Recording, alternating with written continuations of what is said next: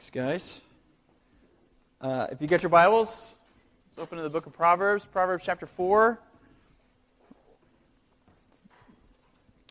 Uh, yep, right in the middle of your Bibles, you probably find the book of Psalms, and then one book to the right, Proverbs. While you guys are turning there, a lot of you guys weren't here last week. I think everybody in Albuquerque has been sick the last two or three weeks. So let's do a quick, quick recap. Uh, we just kind of did an overall intro to this book. But what is, what is wisdom? Talked about this a lot last week. What is wisdom? Yep. Yeah, so we kind of defined it when we were talking about the Sermon on the Mount is the right application of biblical knowledge, right? It does you no good if you know a lot of stuff but then don't know what to do with it. And then we kind of defined it last week with Tim Keller's helpful definition of he said knowing how things really Remember? Knowing how things really work, and then knowing how things really are, and then what? Knowing what to do about it, right? So we talked about a wise man being like an experienced sailor on a actual sailboat, right? So he can learn to anticipate winds where they're coming from and then knowing what to do with the sails accordingly, right? So it does you no good if you know the winds are going this way and you want to go that way, what to do with the sails if you do them the wrong way, right? You're going to go the, the opposite direction. So learning how things really are in the world and then learning how to, what to do about it. Then what do we say? Who are the Proverbs written to? Youth. Why are the Proverbs written to youth? Yes, Celiana? because you, what did you say? Because we're stupid. Yeah, uh, yeah. That in maybe a little less blunt terms, but yes, that's true, right? Because why? Because most of the time youth are inexperienced, right? You're like you just stepped on the sailboat for the first time and don't quite have uh, years of observation and years of practice with the sails. Uh, but who else is the book of Proverbs written to? Youth and to the wise, right? We saw this in chapter 1. The book of Proverbs is written to the wise because we never arrive at full wisdom. We're always learning. Your parents may be wiser than you, but your grandparents are probably wiser than them, right? We never arrive fully at wisdom. So the book of Proverbs is written to the youth, to the wise, and I didn't quite say this specifically, but who might the only person be who is not invited to the book of Proverbs? The fool. Why is the fool not invited? What? Yeah, but what makes the fool a fool? What? Right, knowing the right thing to do and then not doing it, and what else? He thinks he's wise. So the, the fool comes to the book of Proverbs and says, No, no thanks, I don't need it. I'm good. And I really liked hearing uh, Kelly Moore's example in his small group last week. He said, It's like, what would happen if you showed up on the first day of class in calculus and you said, You actually didn't know calculus at all, but you said, No, I'm good. I actually don't need to come to class. I don't need to do any homework. I don't ever need to read the book. Uh, Teacher, I know just as much as you. I'm good. What's going to happen? What, what's your grade going to be at the end of the semester? F minus.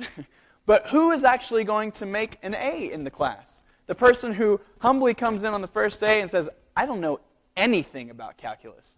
I need you to teach me. I need to study. I need to actually do the homework and learn. And then the person who didn't know anything on the first day, actually at the end of the semester, at the end of the year, quite has a, a good mastery of calculus, right? So that's why the fool is not invited, because he's the guy that says, No thanks, I got it. I don't need your wisdom, I don't need your instruction. And so Solomon in Proverbs 1 7 says that the fear of the Lord is the beginning of wisdom. Someone who is humble and says, I need this. I need wisdom. You are stronger, wiser, and uh, better than me, God. Teach me your wisdom. So, today we're going to go through chapter 4, and we're going to look at we're going to try to answer three questions. We're going to, similar to last week, try to look at why we should pursue wisdom, how we should pr- pursue wisdom, and then how we actually get wisdom. So I told you last week, but we're going to spend last week, this week, and next week just kind of talking about wisdom in general, as Solomon does in the first nine chapters of the book. And then two weeks from now, we'll start looking throughout the rest of the book at thematic things throughout the rest of the book, like friends and what you say and how you spend your time and that kind of thing. So, our first question why should we pursue wisdom? Let's read together chapter 4, the first four verses. Solomon says, Hear, O sons, a father's instruction, and be attentive that you may gain insight. For I give you good precepts. Do not forsake my teaching.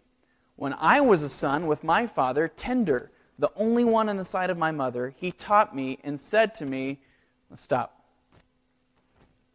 All right. Who wrote this book? Solomon. And who is Solomon? Who, who is Solomon's mommy and daddy? Yeah. Soliana, you know? Is his daddy. And who is his mommy? Bathsheba. Whoa. You guys, we, we kind of forget about that. Bathsheba, Solomon is not the, the son of Bathsheba who was conceived in their adulterous affair. That, that child actually died in infancy. But he's their second son, the one who grew up to be the king of Israel. And as he grows, we read in 1 Kings 3, God says to him, come, God comes to Solomon and he says, Ask what I shall give you. He says, what, Anything you want. What do you want, Solomon? And Solomon says in verse 9 of chapter 3 Give your servant, therefore, an understanding mind to govern your people, that I may discern between good and evil, for who is able to govern this, your great people? This is a man who has fear of the Lord. He says, I have no idea what's going to happen uh, in this whole king thing. I don't know how to rule your people.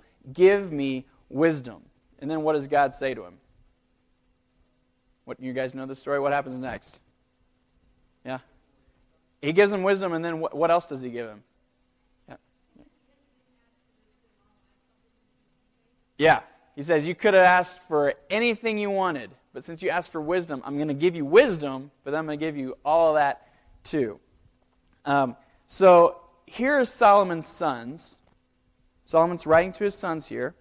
And he's basically saying in these first four verses, he's saying, Listen up, boys. He's saying, You guys know that I'm the king.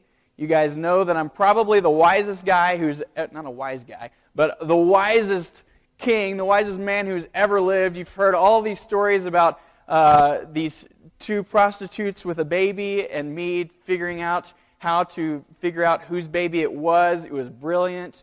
You've heard about the Queen of Sheba, this, this queen in Africa coming to learn from me. You've heard all these stories. You know about my wisdom. So here it is. But he also says what? What does he say? Whose, whose wisdom is this from? Look at verse 3. He says, When I was a son with my father, he taught me. He's saying, this isn't just this just isn't just my wisdom. This is actually wisdom from your grandpa David. Okay? So let's look what David tells Solomon and now what Solomon is telling his boys. He says in verse 4 he taught me and said to me, Let your heart hold fast my words. Keep my commandments and live. Get wisdom. Get insight. Do not forget and do not turn away from the words of my mouth. Do not forsake her, and she will keep you. Love her, and she will guard you. The beginning of wisdom is this get wisdom, and whatever you get, get insight. Prize her highly, and she will exalt you. She will honor you if you embrace her. She will place on your head a graceful garland. She will bestow on you a beautiful crown. So, first of all, why do you think he told them that this was from Grandpa David? Why didn't he just tell them? Why do you think he mentioned this? That this is actually from, from Grandpa?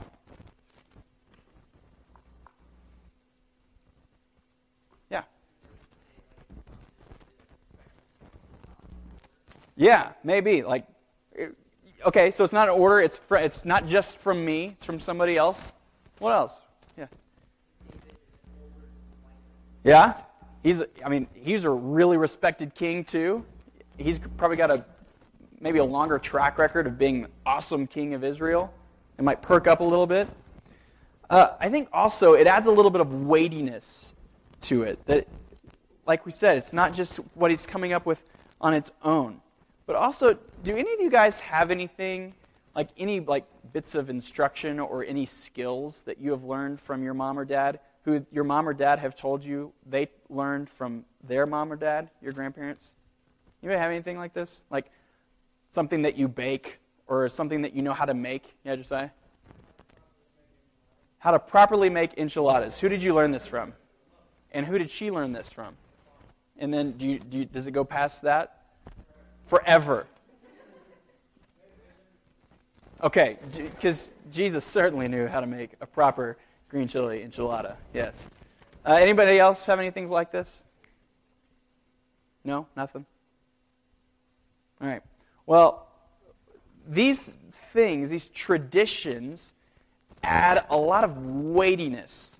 When an implication of Solomon telling that this is from Grandpa David, he seems to be saying, Listen up, this is from your Grandpa David. He taught me this. I'm teaching you this now when you're young. And the implication is, I want you to teach your boys when they're older, when you're an older father. He says, uh, This is so important. He's all the time. He's saying, Listen, listen, listen. Don't forget, because I want you to tell the same thing to your boys. Quick aside parents, one of the most important parts of your parenting is real, realizing the good things that you've inherited from your parents, the good traditions that you've inherited from them, and realizing the bad things that you've inherited from them. Because not all tradition, just because it's passed on from generation to generation, is good after all, right? I mean, for hundreds and hundreds and hundreds of years in the American Southeast, right, people inherited slavery and racism from their parents. It was passed on uh, many of us have inherited as men a passivity from our parents, from our dads, right? It, this is not something that we want to pass on to our boys. And so, one of, our, one of the greatest things that we can do as parents is realizing that you're always discipling your kids in something, right? Just as you were discipled from your parents in something, good or bad, and learning which is which. So, what does David actually say, though? That was a quick aside. What does David actually say to Solomon and that now Solomon is saying to his boys? It's subtle, but what does Solomon compare wisdom to in this? Look over this again. What is he comparing wisdom to? What pronoun does he use over and over and over? Her. Why doesn't he say it? What's he comparing wisdom to? Why does he say why would he say her? Anybody have any thoughts? A woman. What, what, but why? Because women are awesome. I think he's saying to his sons, this, this, this thing, wisdom, is like a beautiful bride that you should be pursuing, a wife that you should be thinking about dreaming about and pursuing one day. He, look at this language. He says, Don't forsake her, love her, prize her highly, embrace her. This is love language. Seriously, it is. This is a love language for wisdom. Uh, and then in verse uh, 7, the last part of that, he says, Whatever you get, get insight. I like that. We've been reading on the ESV. I like the NIV translation that says, Though it cost all you have, get understanding. This is kind of like, if we're carrying on this bride metaphor, it's kind of like Romeo and Juliet, right? Romeo, though it cost him everything his friends, his family, his reputation, his, even his life it was worth it for him to pursue and be with, finally getting Juliet, right? So having Juliet was the most important thing to him, and though it cost him everything, he still pursued her. And I think this is what Solomon and David are saying. Though it costs you everything, get her. Get wisdom because she is beautiful and worthy. Not because of the good things that she gives you, and we see that we get good things, right? The graceful garland, a beautiful crown. But first and foremost, because she's beautiful, because she's worthy. And then we have the end of the quotation here in verse 9. End quote. This is the end of what David is saying. And I think one of the benefits of this is Solomon is kind of saying to his kids, All right, now you can ask me, was it worth it? You can ask me, David told me this. And now you can ask me, Hey, Pops, hey, Solomon, did you get the garland? Did you get the crown? Was it worth it? And he could say, Yes, it was. So, hopefully, along with last week, we can see that the pursuit of wisdom is worth it because she's a beautiful and worthy bride. And he's saying, Cherish wisdom, cherish her, pursue her. But how? How should we pursue her? Well, let's keep reading. We're going to see we should pursue her like a path. Let's read verses 10 through 19. Now, this is Solomon. This isn't David. He says, Hear, my son, and accept my words, that the years of your life may be many. I have taught you the way of wisdom. I have led you in the paths of um, uprightness. When you walk, your step will not be hampered, and if you run, you will not stumble. Keep hold of instruction. Do not let go. Guard her, for she is your life. Do not enter the path of the wicked, and do not walk in the way of evil. Avoid it. Do not go on it. Turn away from it and pass on. For they cannot sleep unless they have done wrong. They are robbed of sleep unless they have made someone stumble. For they eat the bread of wickedness and, turn, and drink the wine of violence. But the path of righteous of the righteous is like the light of dawn, which shines brighter and brighter until full day. The way of the wicked is like deep darkness. They do not know over what they stumble. So, He's basically saying that the pursuit of wisdom is not the ultimate destination, but the journey along the way. It's uh, small steps. Think about it. When you guys decide that you want to hike the mountain, do you just wake up in the morning, eat some breakfast, and then you're there?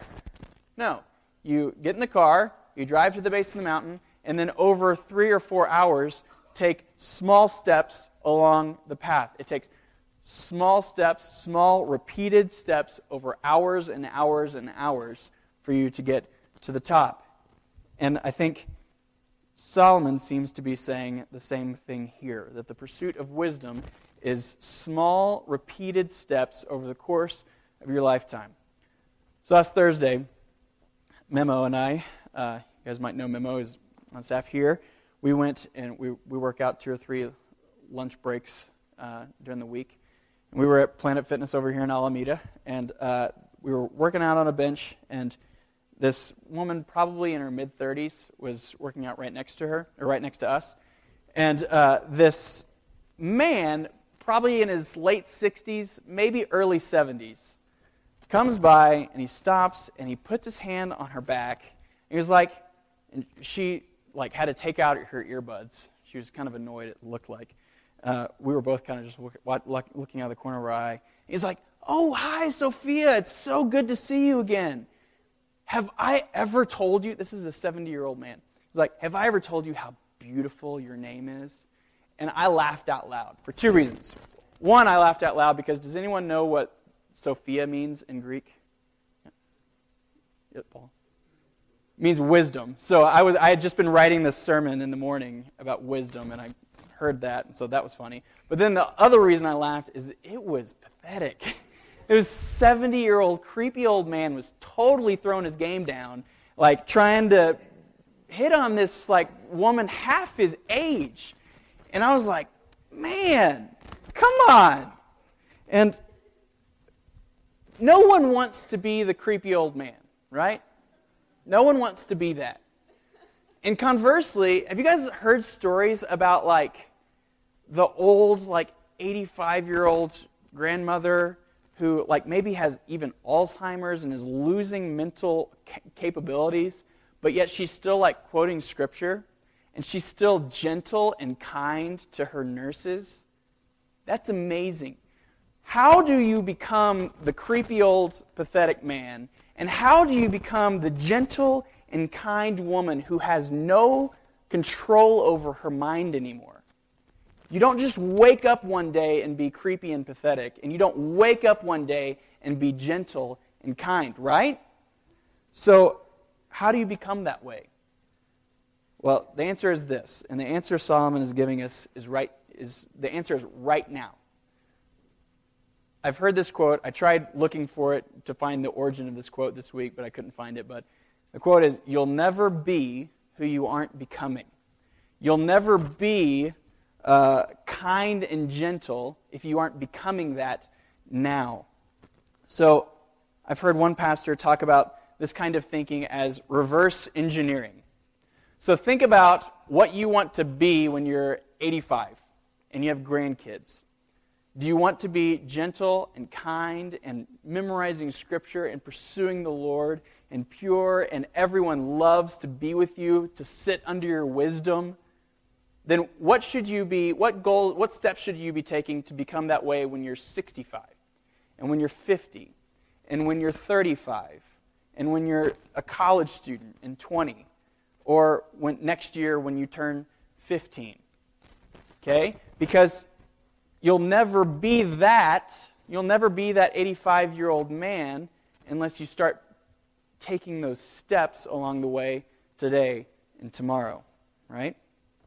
So, I've heard another really helpful bit of advice uh, that sometimes we often try to like say i'm never going to do this again this sin i'm never going to be this way again and the reality is, is most likely this, whatever it is, is going to happen again. And while the, the goal of this is to try to eliminate all of our sin, here's the bit of advice I can give to you be faithful in the next thing.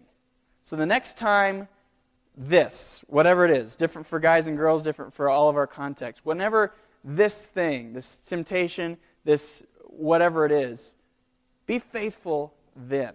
Be faithful today in the next step um, along the path. And then the more and more we are faithful in small things, the greater we are faithful along the journey, along the path. Look at verse 14, though. Solomon says, Do not enter the path of the wicked, and do not walk in the way of evil. In verse 14, Solomon is telling his sons that when they're young, they still have the ability to choose which road they'll walk down. But then look what happens in verse 16 and 17. He says, For they, now he's talking about the people who are far down the road of wickedness. He says, They can't sleep, they're robbed of sleep. They, in verse 17, they eat the bread of wickedness. He's saying they can't sleep at night because they're plotting, plotting evil. The bread that they eat is wicked, wickedness. He is saying the things that they are nourished by is evil. He's saying this is like the language of addiction, right? They can't sleep, they eat evil. He's kind of saying they no longer have the choice to get off the path. He's saying, I think, kind of what Jesus in John 8 and Paul in Romans 6 have in mind when he's kind of saying they're slaves to their sin. They can't leave this thing, they just continually choose evil. They choose wickedness, and they don't have any other choice. Compared to Solomon's young sons, who have the choice which path they will walk down. One of my favorite little books, this is really good. we should get some of these in the Resource Center, is a little book called Thoughts for Young Men by this guy named J.C. Ryle, who was an Anglican bishop in Liverpool in England in the 1800s. And he wrote this. Listen to this. This is so good. He writes over 120 or 30 years ago. He says, Habits are like stones rolling downhill. The further they roll, the faster and more ungovernable is their course. Habits, like trees, are strengthened by age. A boy may bend an oak when it is a sapling, right? When it's a little tree, it's brand new. Any of us could walk over and bend it down to the ground. But a hundred men cannot uproot it when it is a full grown tree. A child can wade over the Thames River at its fountainhead. The largest ship in the world can float in it when it gets near the sea, though. So it is with habits. The older, the stronger, the longer they have held possession, the harder they will be to cast out. They grow with our growth and strengthen with our strength. So I think J.C. Ryle here has in mind what Solomon has here in mind. When we're young, our habits are moldable, are still being made habits, right? But the longer that habit that you've begun for a couple years when you're a teenager, the longer that habit holds in your habits, if that becomes a habit for 50 years, whatever this is, it will be nearly impossible to make not a habit, right? Like a stone rolling faster and faster down the hill. So, why should we pursue wisdom? Because she's beautiful, she's worthy. And how do we pursue wisdom? Right now, making continued small steps toward her, toward wisdom, being faithful in the small things. But this might be the most important question is how how do we get her? How do we get wisdom? Up till this point we've if you were just kind of observing, you could say Nathan, you've given quite a moralistic sermon, right? Pursue wisdom. Pursue her, whatever it costs. Start becoming the man or woman that you want to be 50 years from now. Start becoming him or her now, right? Start making better decisions. Be faithful, right? But the problem is, and the truth is, is that we can't change our character by ourselves. We often don't want wisdom. We often want to walk down the path of the wicked. We don't want to do what is right. We often choose the wrong moral choice. And if this is just moralism, then we'll continue to choose the wrong moral choice. So, what does Solomon have to say about that? Verse 20. He says, My son, be attentive to my words, incline your ear to my sayings, let them not escape from your sight, keep them within your heart. For they are life to those who find them and healing to all their flesh. Keep your heart with all vigilance for from it flows the spring of life. Let's stop there. In, in American culture, what do we talk about when we talk about the heart? What comes from the heart? What? Yes, blood. Okay, aside from the biology book, what do we mean when we talk about the heart in American culture? Love, emotions, right? We give Valentine's with a heart on it. Cupid arrow through it, right? Uh, so it's we mean the emotions when we're talking about it as Americans in 2013. But in Hebrew culture, the heart was far more than that. It was the inner man. Anything that wasn't physical was in the heart. Our emotions, yes, but also our desires, our will, our thoughts, our decisions. All of this came from the heart.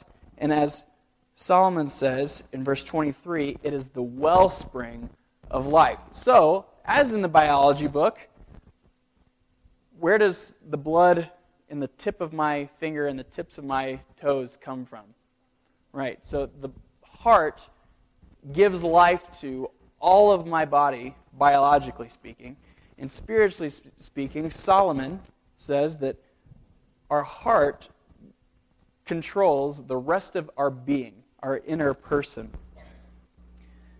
God has created our hearts, our inner person, to be captivated by Him, to find our ultimate identity in Him, for our hearts to worship Him. But the problem is, as C.S. Lewis says, human history is the long and terrible story of man trying to find something other than God which will make him happy. That's true, is, isn't it? You know why sometimes you don't want wisdom? Why sometimes you want to choose the path of unrighteousness? The answer to that is because you want it more. You don't want wisdom. You want unrighteousness. John Piper teaches us that we were created for joy. God made us to want joy in everything you do. Think about it. Every decision you make has joy in mind. When you choose, why do you choose chocolate ice cream over vanilla ice cream? because it tastes better, because you think, you are convinced that chocolate will give you more joy than vanilla. When you decide you want to watch a movie tonight rather than read a book, why would you do this? Or maybe you would rather read a book than watch a movie. Why would you make this choice? Because you are convinced that whatever that is, the book or the movie, will give you more joy. Which college should I go to? Well, probably the place that's going to give me the most amount of joy, financially speaking, academically speaking, socially speaking. Should I wake up this morning and read my Bible, or should I sleep?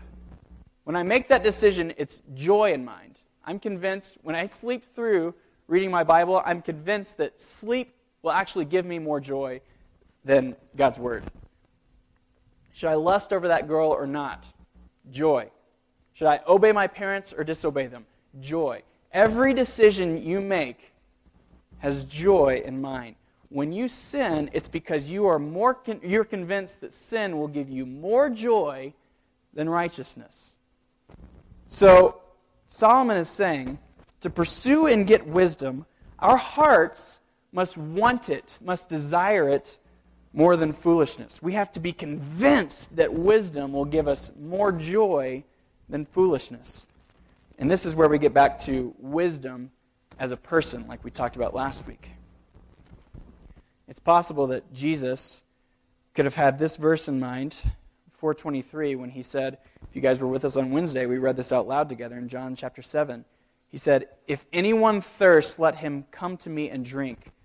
Whoever believes in me, as the scripture has said, out of the heart will flow rivers of living water. He says, If you believe in me and are captivated, are convinced that I will give you more joy than anything else, then from you, from your heart, will flow living water.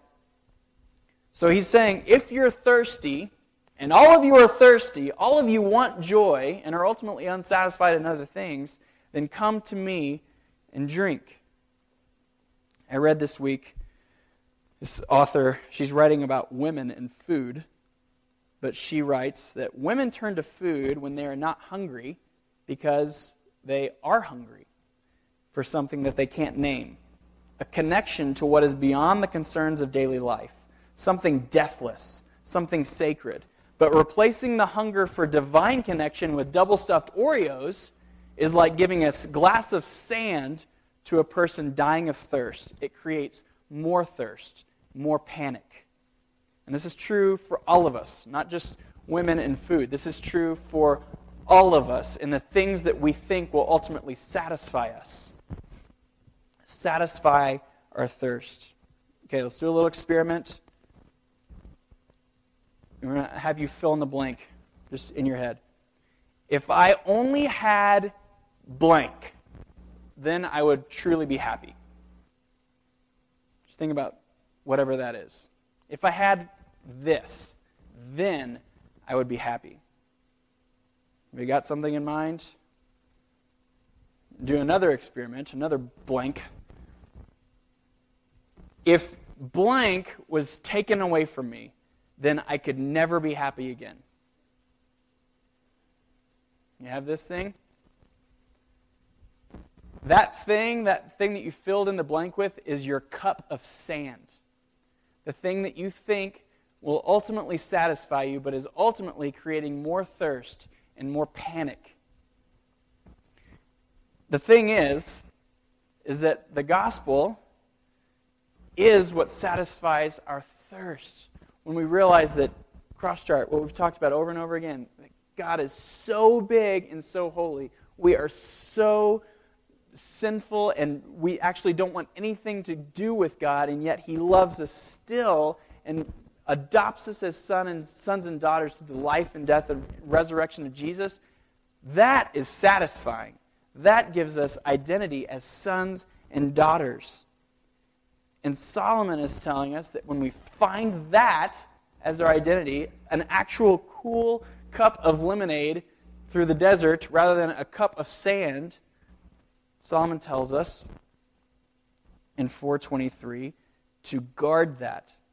He says, Keep your heart with all vigilance.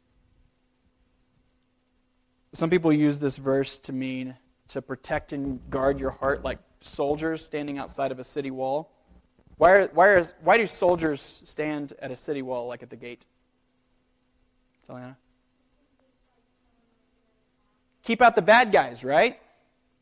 Uh, don't let the bad guys in. So we use this verse to say, don't watch bad movies, don't listen to music. Girls, don't let your hearts get trampled on by boys, right? Guard your hearts. And while all that may be true, in the study that I've been doing this week, I think it's more like not a guard at the, at the city wall, but a guard at a, at a prison. Why is the guard there at the prison, at a cell? To make sure that the prisoner doesn't get out, right? He's not letting him out of his sight. He's not letting him leave. He is guarding him. Uh, and I think that's similar to what Solomon says in verse 13 when he says, Keep hold of instruction, do not let it go, guard her, for she is your life. The mental image I have here is as he's walking down the path, he has like a money purse hanging around his neck inside of his shirt, and he's guarding it, he's protecting it, he's making sure that no one's going to, going to take it from him. And if you guys were across the hall in the first service when Pastor Ryan was teaching about God guarding his people, guard, guarding his inheritance for his people, protecting it, making sure that is going to be there for them at the end, guarding and protecting. And so I think this is what Solomon is saying here in 423, where he's saying, once you have found this wellspring of life, this ultimate place of joy and satisfaction found in Christ, guard it, keep it. Because you know what?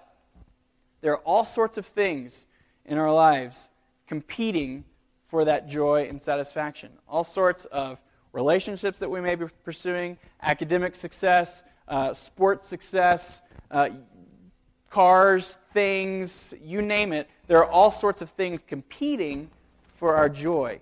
And Solomon, I think, is saying, guard that place of joy that you have found in Christ.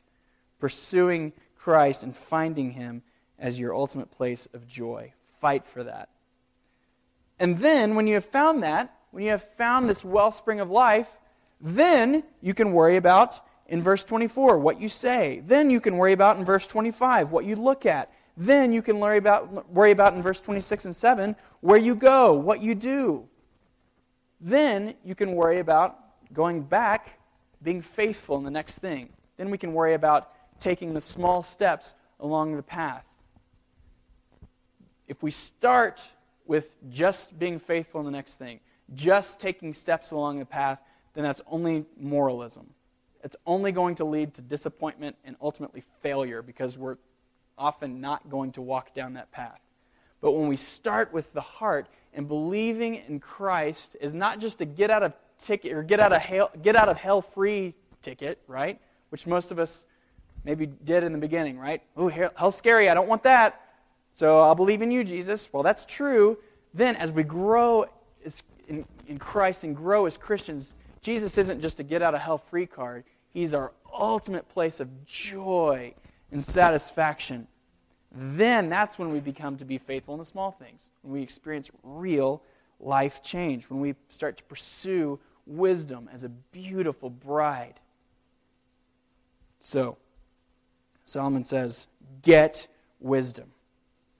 Get Jesus as your ultimate place of joy. Because if your heart isn't changed, then it's just do better. Just make a better decision. Walk down the path of righteousness. Don't walk down the path of wickedness, boys and girls. Right? That's all that is if he says, if your heart is not changed first. So, is he? Is Jesus, your ultimate place of joy? Is the gospel a place of amazing beauty, so captivating that you say, Yes, I want that more than sin because it gives me more joy? I love how we sang across the hall, Amazing Grace at the end. Pastor Ryan said, if you don't, if you think of yourself as a pretty good person already, then grace isn't that amazing because you deserve it, right? But if we have an accurate view of God and an accurate view of ourselves, then grace and the gospel is amazing, is beautiful, is captivating, is joy giving. So, do you believe it? Is it amazing? Does it give you joy? What are the things that are robbing that joy from you, that are competing against that? What are the, what's the thing that you fill in the blank with that will ultimately make you happy? We're going to start talking about that in our small groups. What is that thing? And then why is that thing ultimately unsatisfying? Okay? So let's do that now. Let's break it up. Yes. Yes. Thank you. And I'm so sorry that I forgot to put that on your discussion sheets again, but it's 423. Keep your heart with all vigilance, for from it flow the springs of life. And then, yeah, we might take a minute when we get in our small groups here to kind of go over 1 7 again. So we want to, Proverbs are meant to be memorized so that we can apply them in the right time. So let's do that.